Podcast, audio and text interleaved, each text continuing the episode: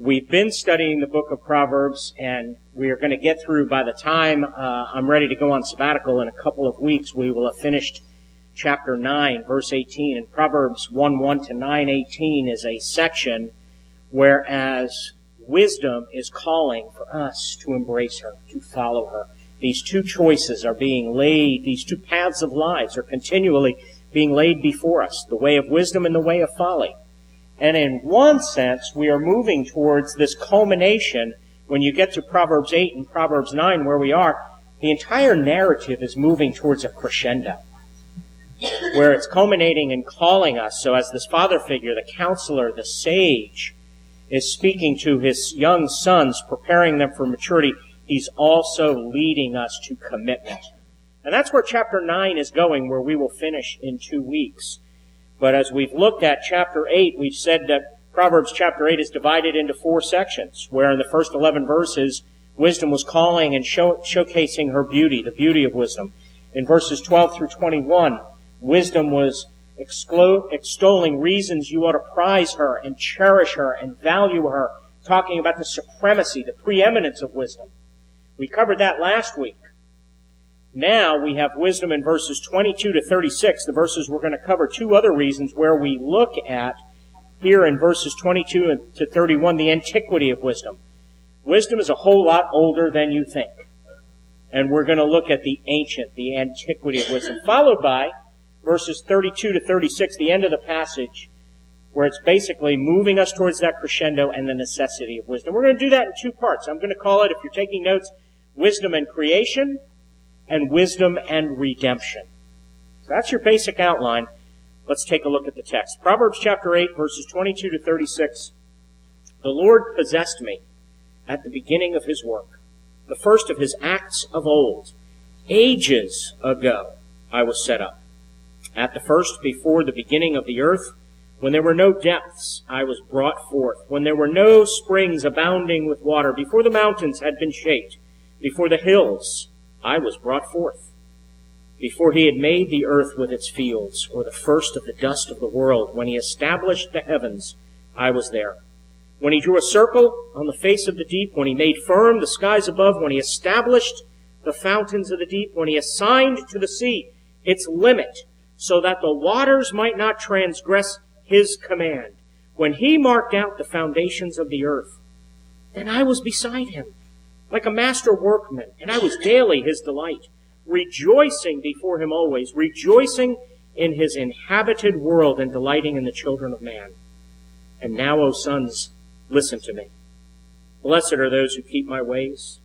Hear instruction and be wise, and do not neglect it. Blessed is the one who listens to me watching daily at my gates, waiting beside my doors. For whoever finds me finds life and obtains favor from the Lord.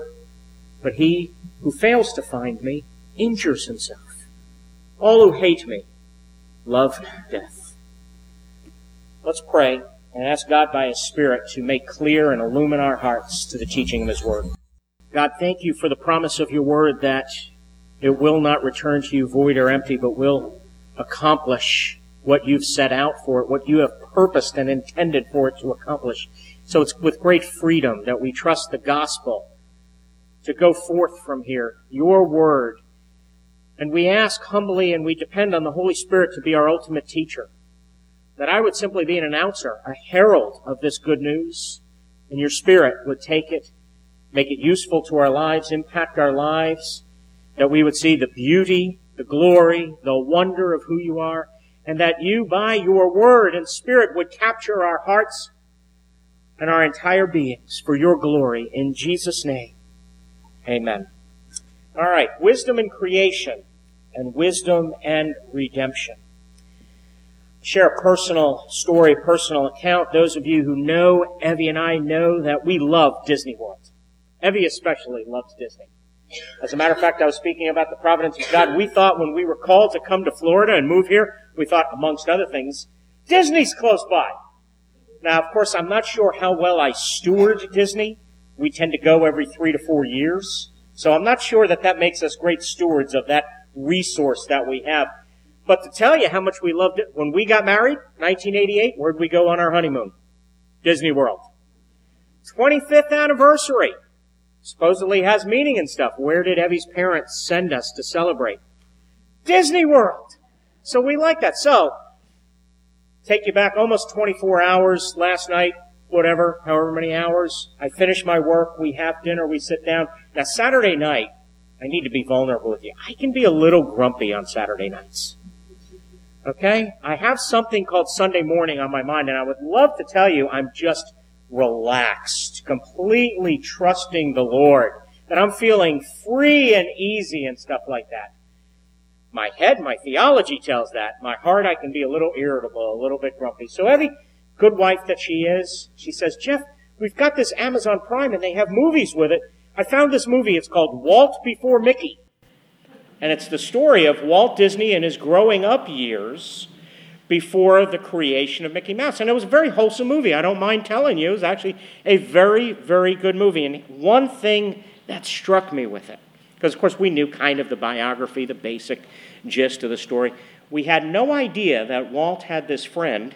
I wrote it down because I would forget it. His name was Ub Iwerks. You would think I'd remember a name, Ub. How many of you? I wonder if that I have to look up if that was a nickname or if his mom and dad said you look like an Ub. I'm not real sure that that would be a compliment. Born, you are Ub.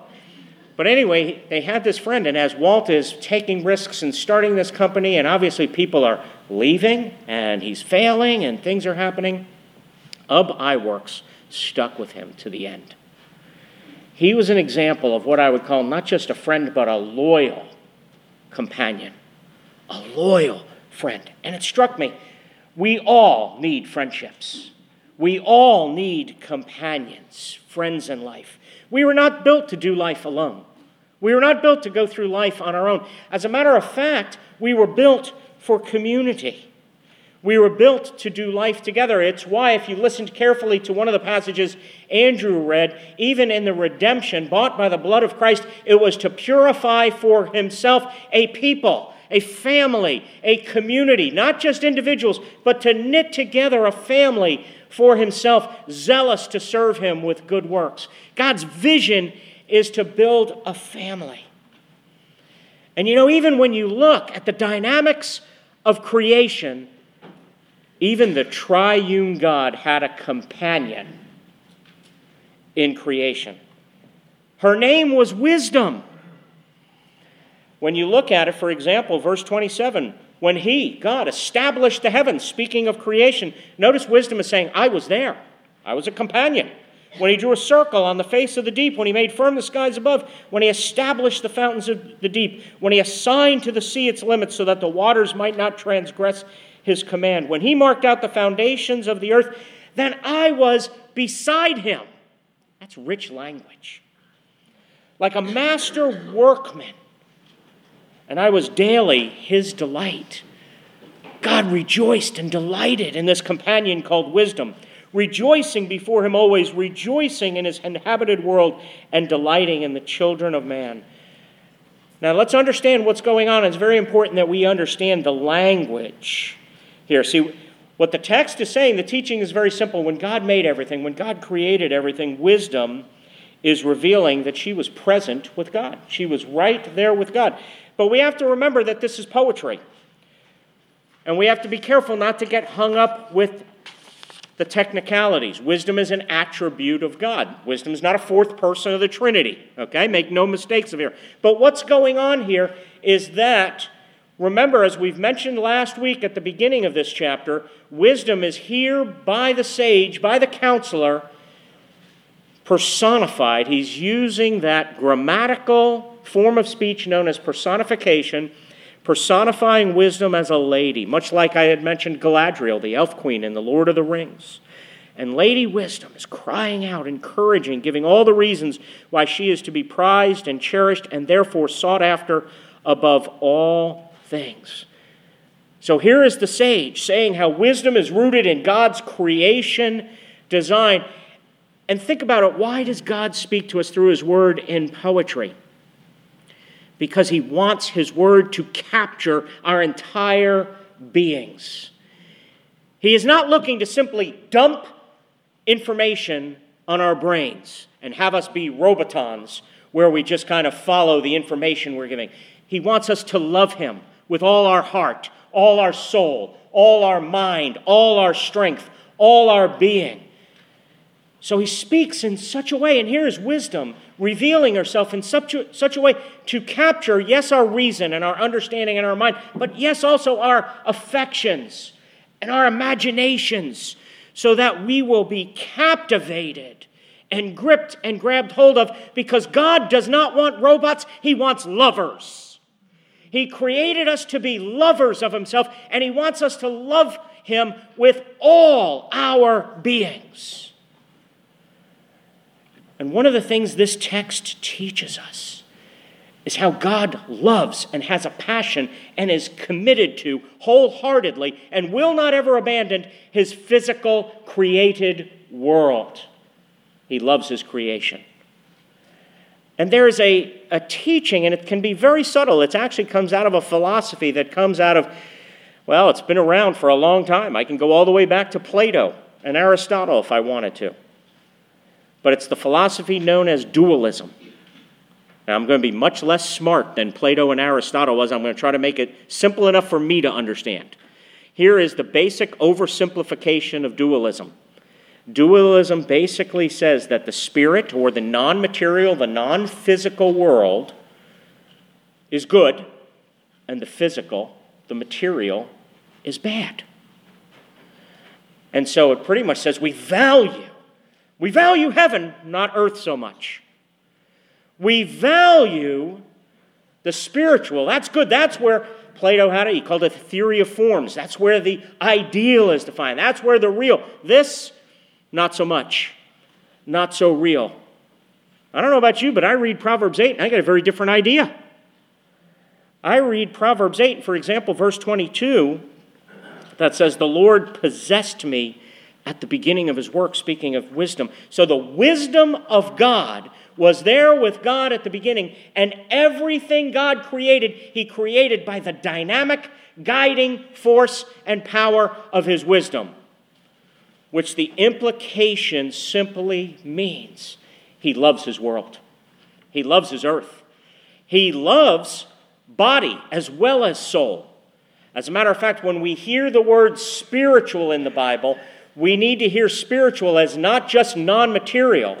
Spiritual in the Bible means both physical and material and non material. The difference between spirit and flesh flesh doesn't mean our skin is bad. Flesh in the Bible means that part of us that's in rebellion to God. It's the spirit, it's the dynamism, it's the energy that is rebellious to God. Spiritual, as under the authority of the Holy Spirit, under the kingship of Jesus Christ, under the authority of God, involves both physical and non physical. Let me just give an illustration and an aspect from look at what the Bible says about our worship. Look at what the Bible says about worship. And if you go to, for instance, the Psalms, which was the worship book, the hymn book, the prayer book, if you would, of the Old Testament, Look at how much the Psalms talk about our bodies to be involved in worship. You read things like, clap your hands, all you nations. Last I heard, you had to, I'm using my physical body, my hands to clap.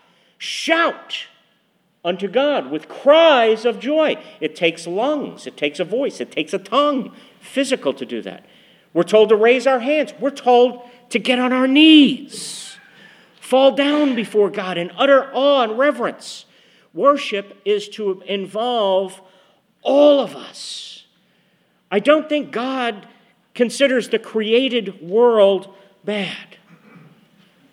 And the entire Trinity, when God reveals himself, see, creation is a Trinitarian affair. When we read, the Lord possessed me wisdom at the beginning of his work, his work of creation involved the entirety of the Trinity.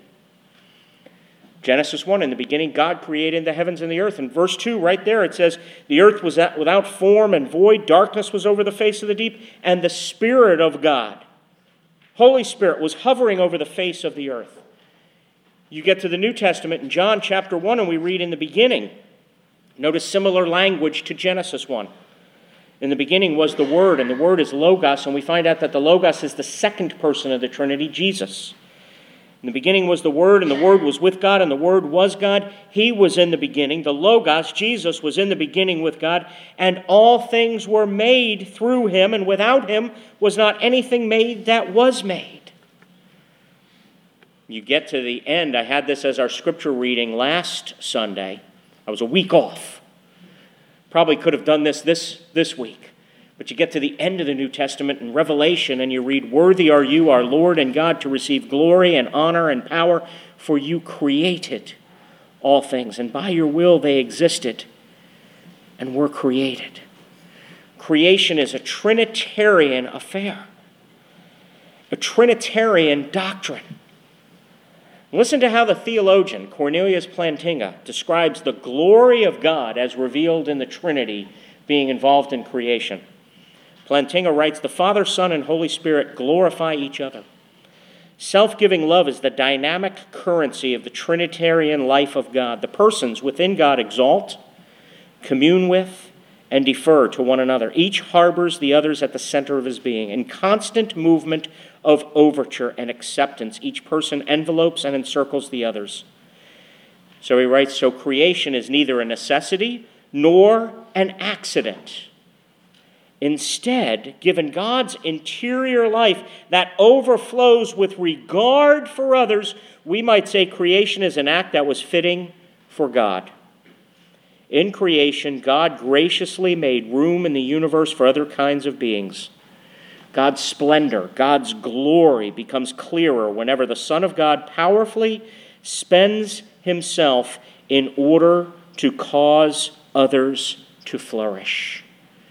He created by the dynamic force of wisdom, possessed by God. Wisdom there, if you look at the text, in all, as the waters were moved, as the heavens were made, as everything was established, as he decreed and founded under his sovereignty and his lordship the exact limits of creation, he did it all as a stage for us to flourish.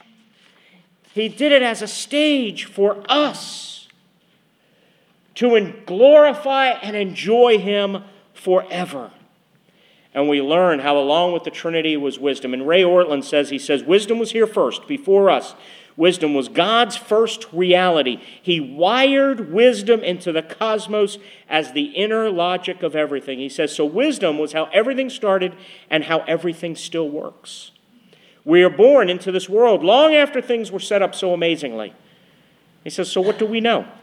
We cannot control our environment, we adjust to it. So, biblical wisdom is more than handy tips. Wisdom is the secret code to reality.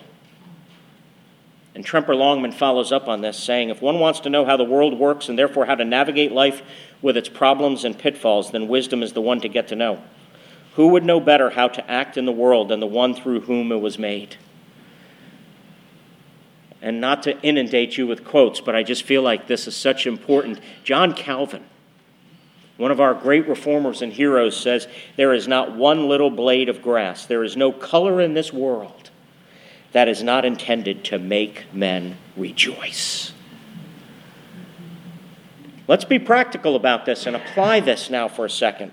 What do we learn? This has implications, friends, for our discipleship both personal, our individual lives, and our calling, our mission as a church. If God's heart is to care and love, have wisdom with Him as He is, creating the world, if His passion, His love for the world, His detailed design, so intricately made, and He's not abandoning His world, don't you think that says something about how we should love this world? How we should care for the environment, how we should care for issues of mercy and justice and wholeness and holistic discipleship. What does this say about our care, our stewardship of this world? That, by the way, in Jesus' Sermon on the Mount, is bestowing and gifting it to his children because he says, Blessed are the meek, for they will inherit Think about this and think of the implications. We'll inherit, not heaven, we'll inherit the earth. So, your inheritance, what you are being gifted, what you are an heir of, because Romans chapter 8 calls us heirs of God and co heirs with Christ. You're getting to open the wheel early, folks. Okay, your God is raised to life and ascended at the right hand of in the heavenly places. And he said, Open the will, open the envelope. I'm telling you what I'm leaving you. What I'm leaving you is the earth. And more than that, he says, heaven will one day come down to the earth. The whole thing will be transformed, new heavens and new earth. And you will be, here's the fancy word, vice regents, which simply means my ambassadors, my royal representatives to take care of it, to run it, to rule over it, to take care of it. And because Jesus Christ is raised from the dead, this has been inaugurated now. It's certainly not yet finished. How much disease, how much injustice, how much poverty, how much homelessness, how many needs do we see in our world? But don't be dualists.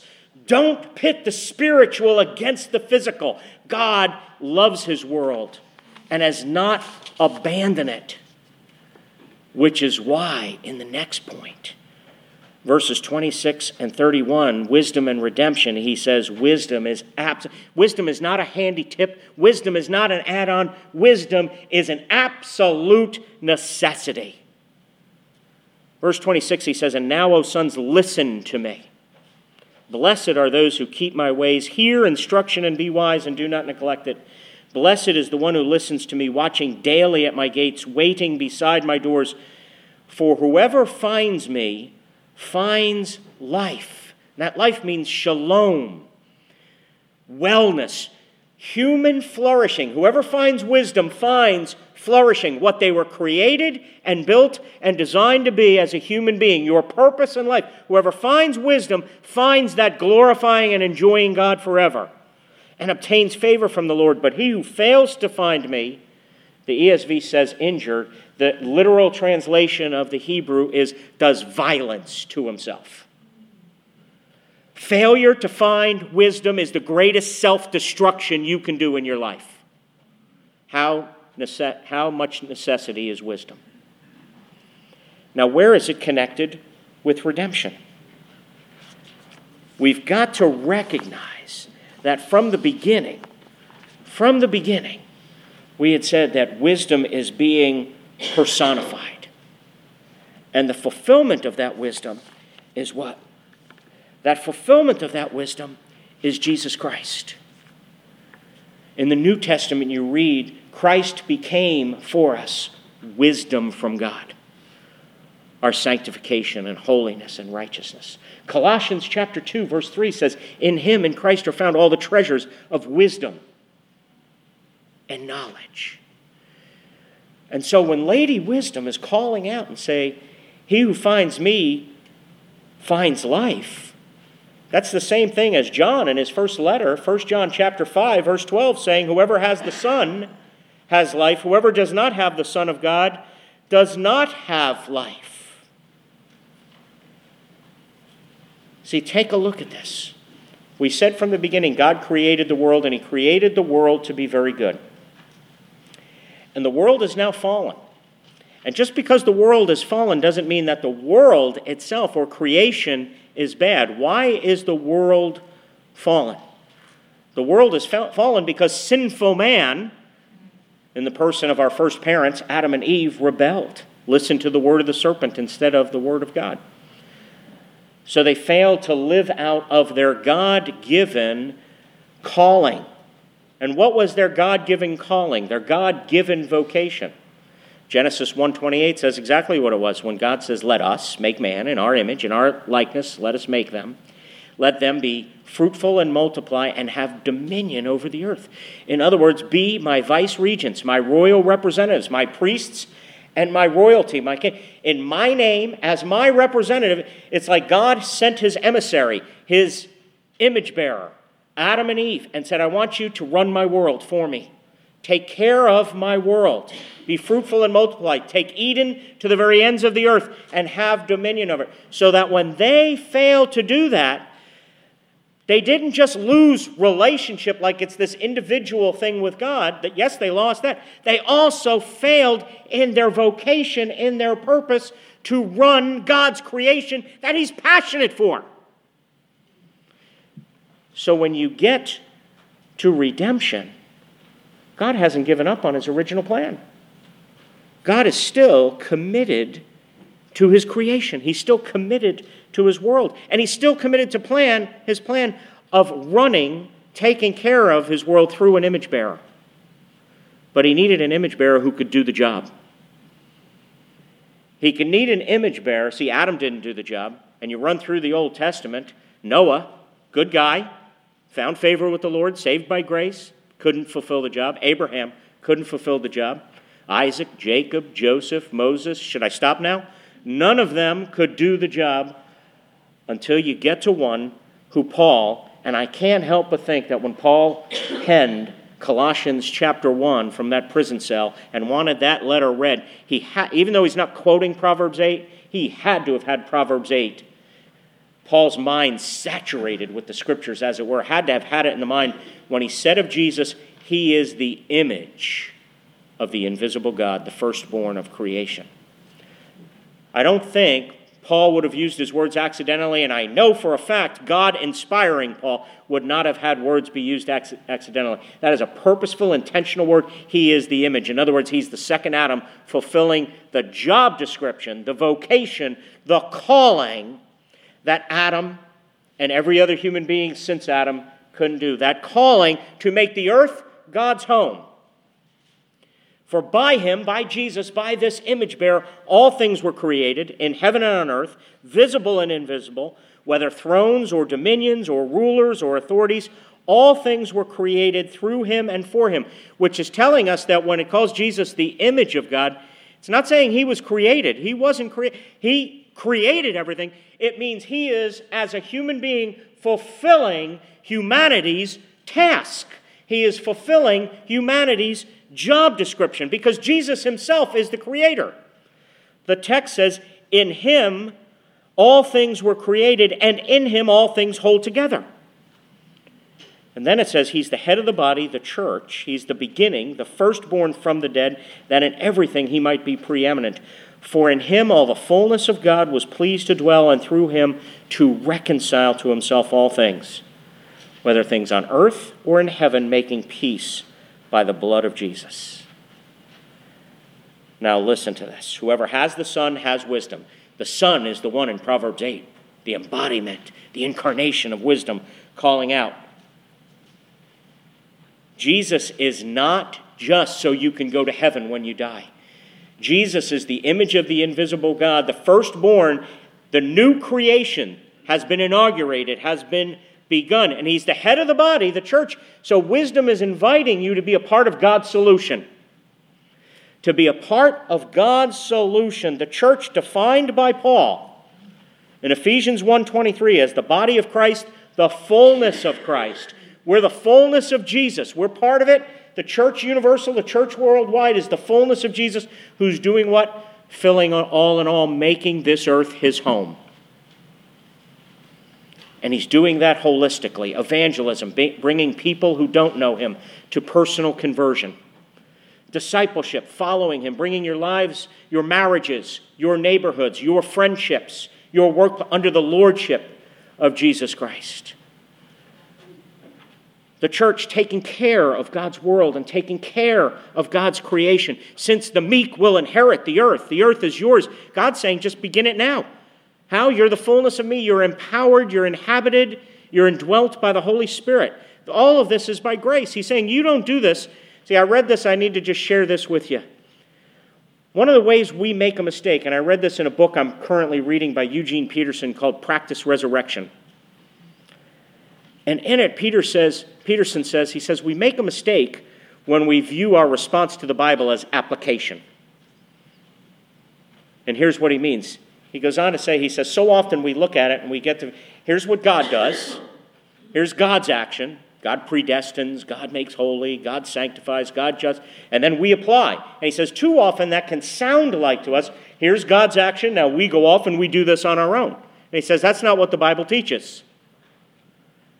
God's involved in our lives. We live the entirety of our lives by grace.